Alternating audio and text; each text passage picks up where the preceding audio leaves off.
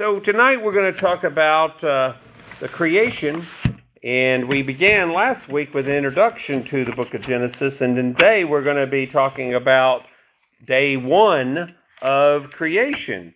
So, day one of creation is going to be uh, setting the stage for the rest of the days of creation, and hopefully, with God's help, we will have wisdom enough to, to figure out and uh, be able to be inspired to do his will because of it. So I'll just start with Genesis chapter 1 1, and uh, we'll look at the first verses of Genesis. In the beginning, God created the heavens and the earth. The earth was without form and void, and darkness was on the face of the deep, and the Spirit of God was hovering over the face of the waters. Then God said, Let there be light, and there was light. And God saw the light, that it was good. And God divided the light from the darkness. God called the light day, and the darkness he called night. So the evening and the morning were the first day. And may God be blessed and his word be blessed as we have it read into our hearts today. So, in, in doing our study, uh, I think it's helpful for us to actually look at these verses one by one and to be able to look at the different theories about what these verses mean, how they have been interpreted historically, but I think more importantly is that we should try to take what the Bible says and interpret the Bible with the Bible. I find this is the best means of interpretation, with Jesus being the chief uh, author of the Bible himself and Jesus being the chief interpreter of the Bible. And I think he's the most healthy person to listen to we can be assured that Genesis was written by Moses because uh, we know that Jesus himself attributed the Bible to what Moses said. And this is, of course, what Jesus our Lord said. There's all kinds of theories about the first five books of the Bible, but I think those theories have fallen out of favor with many who are Christian uh, due to the fact that they tend to deny the actual supernatural nature of the scriptures to begin with. But we will stick with what is the basic understanding of the ancient Hebrews and of Jesus, the disciples, and we're going to stick with that that Moses is the one who wrote the first 5 books of the Bible as the essential author of it as he was inspired by God.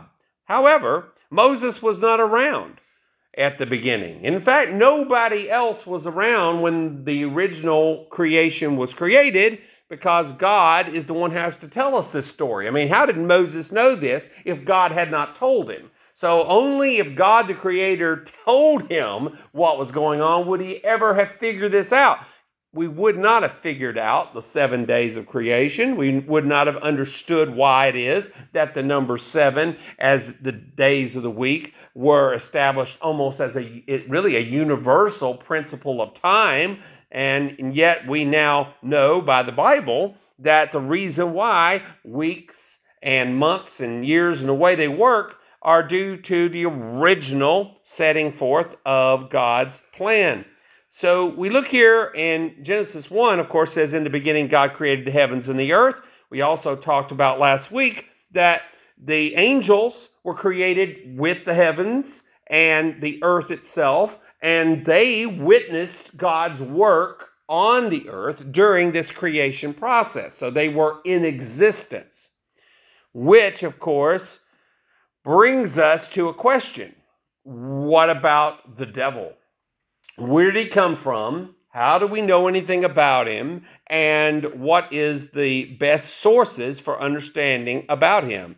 Well, we know some things about the devil. We know that he was the first murderer.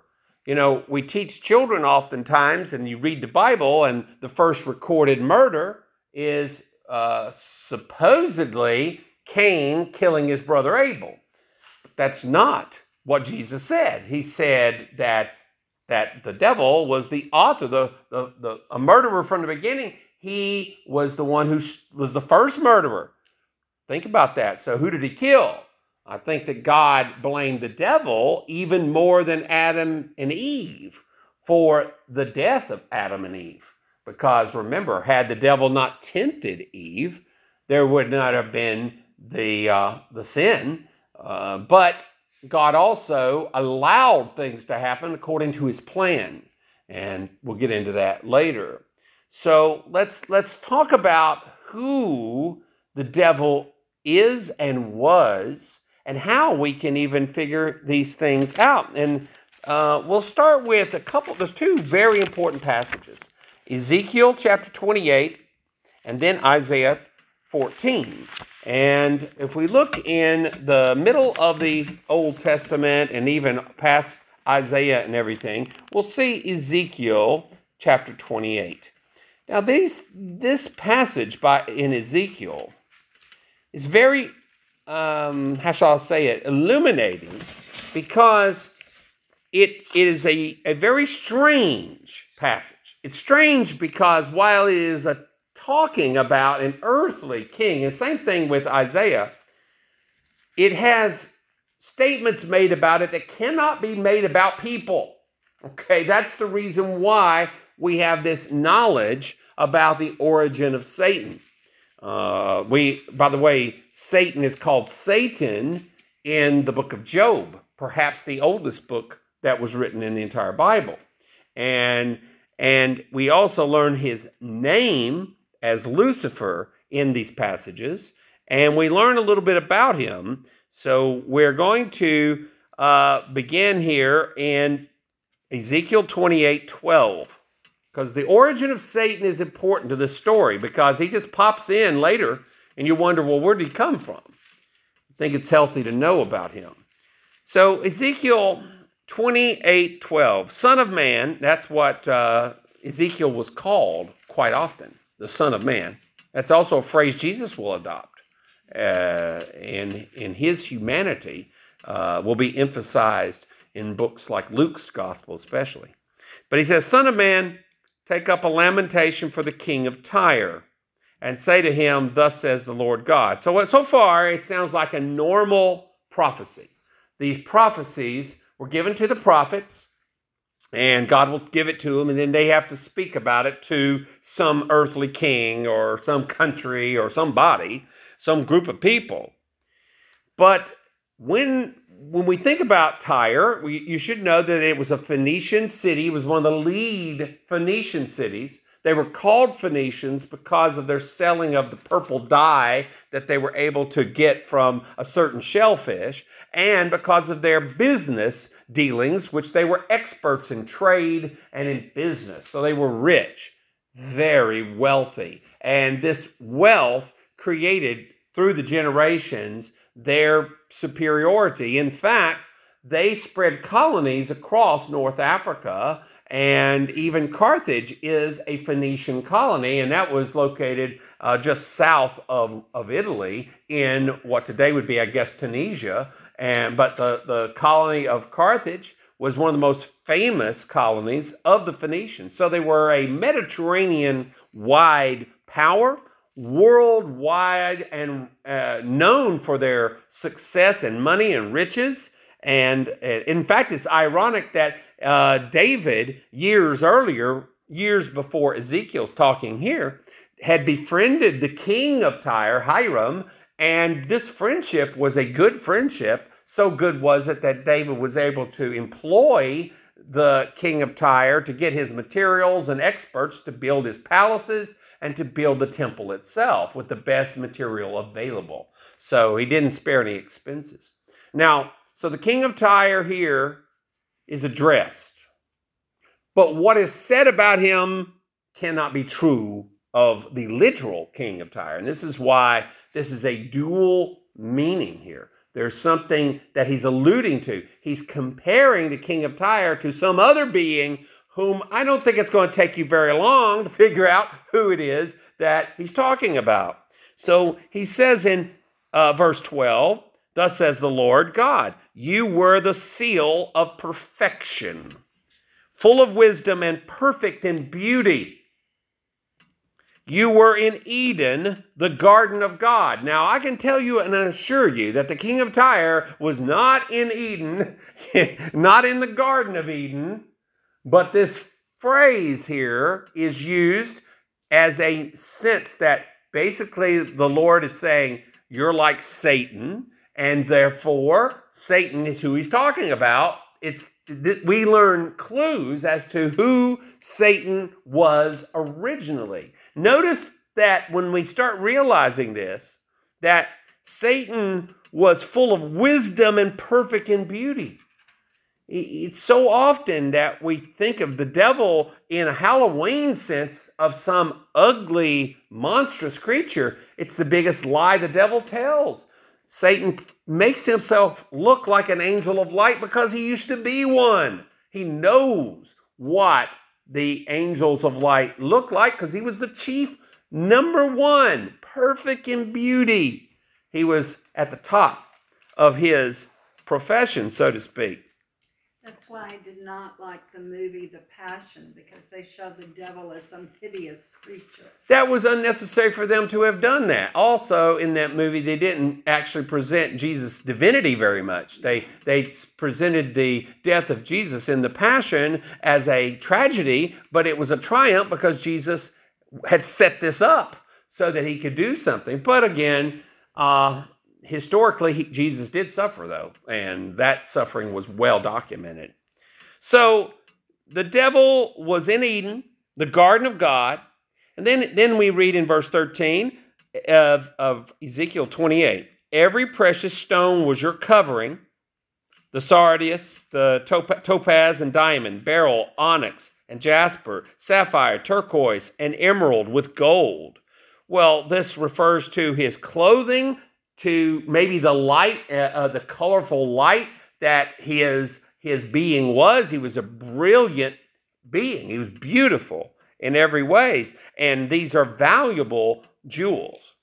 The workmanship of your timbrels and pipes was prepared for you on the day you were created. He was a singer. He was musical, musically inclined. There's no coincidence that popular music becomes degraded but taken over by evil constantly. It is, he wants to control music. He's still a musician. So he loves to take over music and entertainment. He, he had it from the beginning. He, was, he had in himself uh, an organ like voice. And so God prepared him originally with these gifts and these abilities. You were the anointed cherub who covers. And, and many scholars believe that, first of all, we, the cherub is a high archangel. Okay, the cherubs are not just a lower rank angel, they are a high ranked angel. And the cherubs that cover are those who were in charge of other operations. And perhaps he was the number one angel of all the angels. So he was not equal to God, he was not equal with Jesus Christ but he certainly was above, we think, the other angels because he's the, the cherub who was over everything. He covered everything else too. So he was the anointed cherub who covers. I established you. You were on the holy mountain of God. You walked back and forth in the midst of fiery stones, and we don't know what that means. So, but uh, if you can imagine heaven, as a beautiful place of light and glory and shining things, I'm sure that the privileges and the access that he had was pretty well unlimited. He could go where he wanted to go, and he had great uh, privilege in heaven. Verse 15 You were perfect in your ways from the day you were created till iniquity was found in you. And so something went wrong. So something was wrong with him. And that, of course, was his pride. That was his pride. We'll learn more here when we look in Isaiah. But iniquity was found in him. Uh, and notice in verse 16, we, we revolve back and forth here between the king of Tyre and the devil. But in verse 16, by the abundance of your trading, you became filled with violence within and you sinned. Therefore, I cast you as a profane thing out of the mountain of God, and I destroyed you, O covering cherub, from the midst of the fiery stones. He revolves back to this view of kicking the, the, this anointed cherub out of heaven. Your heart was lifted up because of your beauty. You corrupted your wisdom for the sake of your splendor. I cast you to the ground. I laid you before kings that they might gaze at you. So you have these this this first uh, passage I wanted you to look at because it gives us some very interesting background on this angel that sinned. And the devil's the only one that seems to fit the biography here, that particularly fits it, according to the rest of, of the Christian Bible and according to tradition as well. Now let's go over to Isaiah, because in Isaiah chapter 14, we also learn many things about him, and uh, that starts in verse 12 as well. So Isaiah 14 and verse 12. And, and we read these words similar, very similar. Different prophets, Isaiah and of course Ezekiel. So here's uh, Isaiah lived earlier than Ezekiel, but I wanted to read it secondly. But so Isaiah chapter 14, verse 12. How you are fallen from heaven, O Lucifer, son of the morning. Now, there are people who will complain about that, that, that phrase, Lucifer, because it means basically a bright star, a shining star, a shining one. And the Old English phrase was Lucifer. We get the word lucid so you can see clearly from it. So that phrase just became a name. And we just named it that from Old English. His name literally just means the shining one, shining star.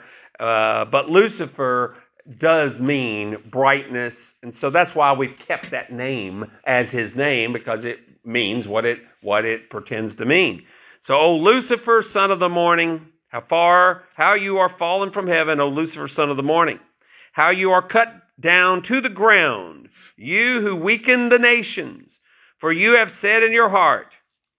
And then we see, and I've heard preachers preach this, it's a very good sermon to preach, but there's several I wills that apply to the devil here. And notice each of these I wills. Because this is these are the words that Satan himself said, that Lucifer said before he sinned as he was sing, sinning, he said these words, or he felt them in his heart, or whatever. But he said in his heart, at least he said it, I will ascend into heaven. I will exalt my throne above the stars of God. I will also sit on the mount of the congregation. In other words, I'll be in charge of all the beings. On the furthest sides of the north, I will ascend above the heights of the clouds. I will be like the Most High. So he really thought that he was going to be number one. He's going to be above everybody, even God. He was self deceived. And becoming self deceived, he's still self deceived. I think that once he started believing this, the bitterness of being kicked out of heaven led him to believe it even further. Remember that Lucifer, though he had the most talent, ability, superpowers compared to us, he is not all powerful and he's not all knowing. So, since he doesn't know everything, he thinks he doesn't know all of God's plans. He thought that when he killed Jesus, he was doing something to help himself out. He did something to hurt himself because of that. Because it was God's plan for Jesus to die so that the people who were under Satan's dominion would be freed. And that's the miracle there. We'll talk more about that when we get to the, the fall, when we talk about the fall of man. Verse 15, yet you shall be brought down to Sheol, that's the place of the dead, to the lowest depths of the pit. Very interesting. So the devil here is the one who we're talking about. And in fact, there's other statements here about the bad things that he does in his existence. It says, Those in verse 16 who see you will gaze at you and consider you, saying, Is this the man who made the earth tremble, who shook kingdoms? You know, the devil's, if you think the devil's not involved in politics, you don't have your eyes open because I'm telling you, the devil's involved in politics for ages. Uh, the devil's trying to trip up leaders left and right. He's always trying to ruin governments. He's trying to get his power over people. He, he does but he knows what was said about him. He knows what was prophesied about him. And he is trying to fight it and trying to do something else. Verse 17 Who made the world as a wilderness and destroyed its cities, who did not open the house of his prisoners. Did you know the devil didn't give up the dead? They had to be released by the Lord. it took the Lord to release them. Uh, because technically speaking, until Jesus died, there was no payment for the sin. So they were not ultimately released. Uh, now, that doesn't mean he was punishing them all, because the devil wasn't punishing them all, but the devil didn't want those people to be free, and yet Jesus freed them. He freed them. So uh, all the kings of the nations, all of them, sleep in glory, everyone in his own house. But you are cast out of your grave like an abominable branch, like the garment of those who are slain, thrust through with a sword, who go down to the stones of the pit like a corpse trodden underfoot. So this this this is uh, speaking of the ultimate demise of Satan, I believe, and I believe that when God's people rule with Jesus in his kingdom, we will be able to rule over the, the creation, and we will have in, in the future uh, the knowledge that Satan will just have to look at us and realize, hey, they are in charge and I'm not. And do you think Satan looks forward to that day? No. That's why he tried to prevent this from the very beginning. I think he had a premonition that uh, God was going to use man, and I don't think he liked it one bit. So, so, so the theory there is, and and certainly these two verses, I think, do a, a good job of giving us these two passages at least background on Satan. Now, the exact moment of when he fell, we don't know, but I believe it happened sometime in this period at the early stages of creation. Now, having said that, I, I want to talk about a second thing tonight, and that is the gap theory. Now, the gap theory is a, a strange theory. It was originally proposed in 1814 by Thomas Chalmers. Now, that's over 200 years ago, but other scholars like G.H. Pember, D.G. Barnhouse, and G. Campbell Morgan also have agreed to this theory. Now, I have not agreed to the theory myself, but I wanted to tell you about it because it's interesting and uh, it's not condemned in the Bible, so it may or may not be true. But here's what the gap theory says that in the beginning, God created the heavens and the earth, and then something happened the fall, the devil, whatever, but there was something that happened that disrupted everything. And this disruption and this evil could have been the rebellion of the angels with the devil and could have marred the surface of the earth as it said. The reason why people believe the gap theory that between Genesis 1 1 and 1 2 something happened is that if you read the very first part of verse 2, it says the earth was without form and void, and darkness was on the face of the deep that there's confusion everywhere, that, that they don't, that something's not right. And, and so God's got to intervene to do something to put order and light and things in here. So, did God originally create it so that it was disordered, or did something happen to the original creation? We don't know. I don't know it. And, and, uh, and the reason why I'm even suggesting the gap theory to you is not that I necessarily agree with it, but I do say it can fill in the, the understanding of it a little better. But just like the nature of angels, how many names, angels do we even know? We only know the names of three of them officially. So, how many millions of them are there? We don't know. They all have personalities, they all have identity, they all have worth and value to God. So they have lives that they spend doing whatever angels do. And we know very, very, very little about the physics and nature of angels. God did not give us that information. I think it's on purpose. So, for us to spend too much time trying to figure out these unknown things when there's so many known things that we do know, I think is unprofitable. So, I am just saying that to you is that the angelic world is a mysterious world where angels and demons are fighting each other. But I can tell you that it is possible that it was during this period when the fall of Satan happens. And it does make some sense because that's when we start seeing how things get shaped into order after that. Now, we continue now in verse 2. So the earth was without form and void, and darkness was on the face of the deep. So you have this, this the idea of the deep is like the abyss. And remember, in the book of Revelation, the abyss is where uh, the pit or wherever that's after the, the lake of fire, but certainly some of the angels are put into the abyss, whatever that is. And the Spirit of God was hovering over the face of the waters. So you have this reference to the Spirit of God who's present, and his presence is very important through this process. Now, we, we learned in John 1 1 that Jesus was the creator, that the world was created through him, and that he was in the beginning with God, and that he was God. We also know God the Father is there because it says right there in the beginning, God created the heavens and the earth. And generically, when we think of God, we think of God the Father. And then we have the Holy Spirit who's here, also doing his work. So you see, even in the scripture references to creation, the presence of God the Father, God the Son, and God the Holy Spirit.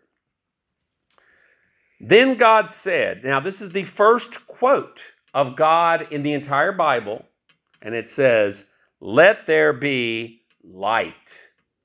And there was light. So this is an important phrase that God creates light for this universe. So that's important because darkness existed, but now there's light. And God then takes the light, and in the next verse, he saw the light, that it was good, and God divided the light from the darkness. Notice he didn't say the darkness was good, did he? But he said the light was good, and he divided it from the darkness. Another reason why some people believe that this confusion came in after the rebellion. But that's just using our brains to think about it in some way to, to infer. It doesn't mean it absolutely happened that way. But we at least know that the light was good, and this light was uh, divided from the darkness, and God called the light day, and the darkness he called night. So this is before the sun has even been created. And remember, in the future, in the book of Revelation, we learn that there won't be a sun in the future, in the distant future, that God will just be light himself. There won't be a night. There'll just be light, and God will be the light for everybody. So it, it won't need, we won't need these artificial or natural lights like we have now. And then he concludes, so the evening and the morning were the first day. But we're going to get to that part in a minute. But now let's think about light for a second. There's very few things more confusing and perplexing to scientists than light. And light's also one of the most fundamental things that we have in nature we're taught in school, and I was taught that, for instance, that light, for instance, is a constant, that it's got this a certain speed. I even remember that speed. I think it was something like 186,000 miles per second. So that's pretty fast. That's seven times around the earth in one second. This is the reason why on the internet you can literally talk to someone around the world at the speed of light and be pretty instant because remember, that's seven times around the world in a second. So, in a split second, you can instantly talk with people around the world. That's how fast light is, which is pretty incredible. And if you look at uh, the fact that light has been such an important thing that they've actually, They, it, it took a long time, though, before people could figure out how fast light travels. Now, it was the belief of ancient people and people like the scientists Johannes Kepler and Rene Descartes, who were very accomplished scientists, they believed that light was instant, that literally it didn't have a speed, it was just instantly illuminated at infinite distances. But this view became questioned when a guy named Olaf Rømer in 1677 figured out that the speed of light was finite. It was not infinite. It was literally, it had a speed. And he estimated that that speed in 1677 was 307,600 meters per uh, or kilometers per second. That's that's just a number which you can do what you want with. He did it in a way that's pretty brilliant because you remember this is in 1677, not like they had any electronic gadgets or anything. And, and he would observe with a telescope the eclipses of the moons of Jupiter. And you can actually see the moons of Jupiter with binoculars. So you don't need fancy telescopes to see the moons of Jupiter please tell me that if you ever get an opportunity and you see Jupiter in the sky, please take your binoculars, focus them, and look at Jupiter. You'll see the moons of Jupiter. There's, there's four or five of them that are big, and you can actually see them. And the good thing about it is you watch them tonight, they're lined up a certain way. Watch them tomorrow, they're lined up a different way because they're moving. And this is what Galileo figured out that he figured they were orbiting Jupiter very interesting things. And, and I think we don't consider the heavens enough with our own eyes, uh, and vast majority of 20th century and 21st century people don't take time to actually look at the planets themselves and probably don't even know which planet is which. But they knew a lot of things back in the old days. Now, in 1729, a guy named Bradley confirmed the same thing that Olaf uh, Rømer had concluded. Uh, but in the uh, intervening time, uh, scientists just believed that the speed of light was a constant, that it, it just doesn't change, it has the same speed. But there's some problems with light. For instance, they realized that when light goes through water, it slows down. But when it gets to the other side of the water, it goes back to the same speed it was that's very odd, you know, if you think about it, how it, it can do that. Uh, another thing happened uh, there was a couple of scientists in, in our lifetime, I, I think they might be alive today Barry Setterfield and Trevor Norman. These men did some calculations and they realized that something was not working out. And uh, Barry Setterfield is a Christian, a believing Christian from Australia. So, what Setterfield did is he said, Lord, how can these calculations be right if the speed of light is a constant? And it was like a voice told him, Who said the speed of light is a constant? So he went back and looked at the data of multiple measurements by scientists through the ages of the speed of light. And he discovered something very interesting. In 1677, the speed of light was 307,600 meters or kilometers per second. And then in 1875, with a, a smaller uh, house, uh, margin of error, they discovered it's 299,921 kilometers per second. And then in 1983, it was 299, 792 kilometers per second. Well, what's interesting about that is they started realizing that the speed of light is slowing down and it's measurable. And they realized by this distance that when they project it back in time, that at the time of Jesus, the speed of light should have been about 10 to 30 percent faster than it is now. Then, at the time of Solomon, the speed of light would have been two times the speed it is now.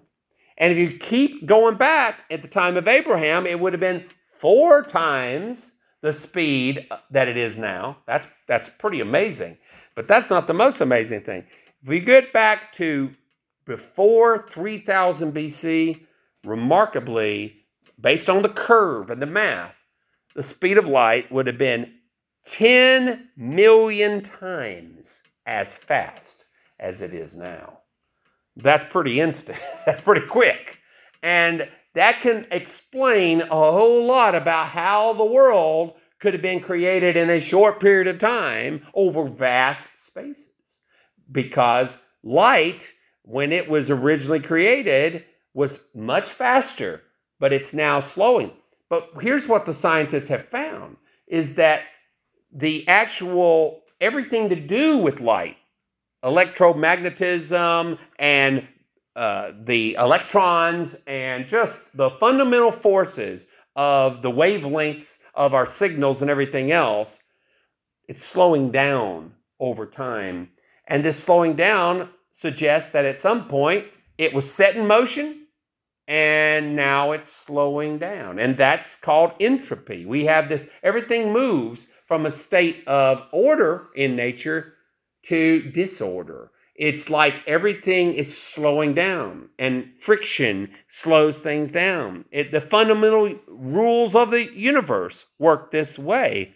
And because of these things, we learn that matter is neither created nor destroyed today. We don't create matter, we don't destroy it. And energy is not uh, in any way created or destroyed. Uh, but we also know that in all the things we do, there's a price for it because there's no 100% perpetual machine. They advertise them, show them on TV. I saw something recently where they had a video of a guy who had an umbrella. He's sitting in a little wagon and he has a leaf blower and he's blowing that umbrella. He's just trucking right along, you know. And they said, Oh, that's free travel. If you believe that that guy's really doing that, then you don't know science because I guarantee you that was a rigged system because it's not that easy. You, you can't do that any better than you can try. You can try to pick up yourself by your own shoelaces and see how far off the ground you raise yourself. Because you always got to have for every action what? Reaction. A reaction, an equal and opposite reaction. So if you're propelling you better have something you're pushing off from. It just doesn't work that way. But it's a cute little video. And, and, and that's the reason why I believe that it, we learn from science that light is very important. It's also paradoxical because if I was to ask you, is light a particle or is it a wave? What would you say? Uh, and you might say, I don't know the answer, which is a very wise statement. Because it acts, originally, Isaac Newton thought it was a particle. And for years, most people accepted it was a particle. But other people, I think Benjamin Franklin and others, said, nah, maybe it's acting like a wave. And then later measurements tended to prove that actually it acts like a wave. Uh, and so they introduced the wave theory. Uh, and, and a guy named Thomas Young, back in the 1800s, provided what's called the two slit experiment. And it tended to prove that light acts like a wave. You know, when you have uh, water going through something and then you have a hole in, in some, some object, that water is going to keep going through that hole and then it's going to spread out like a wave. That's the way light works. However, when they applied the same experiment later on in the like the 20th century, some weird things started happening with light. And the and, and they discovered that light doesn't always act like a wave. Sometimes it acts like a particle too, and this is called a bundle of light called a photon. A very weird thing to even realize. But it doesn't fit with the equations. A guy named Max Planck, one of the greatest nuclear scientists and physicists ever, he made a mistake in applying uh, Boltzmann's equations, a, a famous mathematician. He applied these equations wrongly, but they worked out, and he was so perplexed that they worked out, but it suggested that light is actually some sort of bundle of little things that is going through, and uh, but it, it fits both the wave theory and the particle theory to show you how silly this whole thing is. In 1906, J.J. Thomson received the Nobel Prize for showing that light is a particle. In 1937, his son received the Nobel Prize for showing the opposite, that it was a wave. So, what is it? And the most bizarre thing about the whole experiment, experiment with light, and, and especially with electrons and things like this, was that they realized that when they did the measurements, it acted like a wave.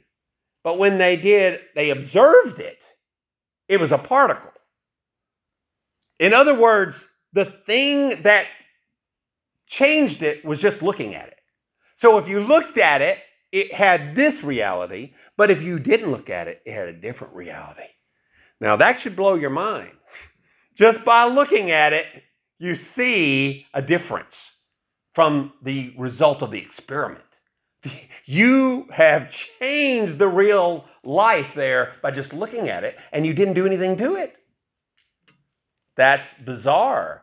That tells us that this world is not simply a simple world that we can easily understand. There's something going on with this thing called light, and that God has set it at the center of what we are as human beings in this world. So, light is a fundamental force, and uh, there is an illustration I want to use. Uh, it's called a hologram. By the time I was a child in the 1970s, holograms were being sold as Cracker Jack toys. You know, you ever see one of those little holograms? They, they had a little thing, and you turn it a certain way, you can see three dimensions through that little two dimensional little thing. That's a very bizarre thing. And it was invented not that long before I was born. Well, how do you create a hologram? Well, there's two ways that they used, or two things they do to create it. They send a, a light, a laser light, that reflects directly on a three dimensional object and it illuminates it. And that's reflected on a camera, negative. Then they take another laser, send it by mirrors around to that same photo negative. So you got the reflected light of a, one laser hitting the object, another light going around it and hitting that. So when you develop the negative, you see nothing.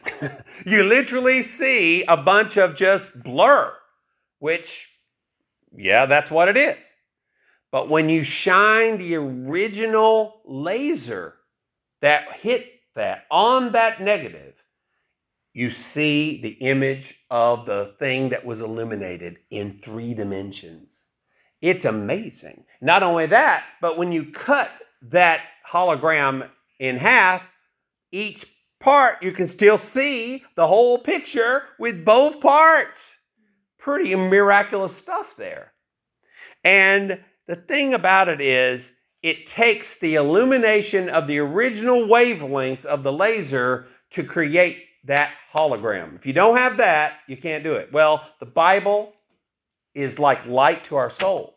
It's like a hologram. Even you take just a small part of the Bible, and you can literally be exposed to unbelievable amounts of truth through the light of the word. And the Bible is often confer- con, uh, compared to light. So you don't have to know everything. You can just have a small piece of it and it can open up to so many things because but it has to be illuminated by the right light because if you get the wrong wavelength of laser on that hologram, it isn't going to work. And don't you think the devil is always trying to share his wrong idea about the Bible all the time. So it is an amazing thing that God has done. And if you look at the first day, he creates this, this amazing thing called light. And then he says in it that the evening and the morning. I that's an odd thing. What's odd about the idea of evening and morning?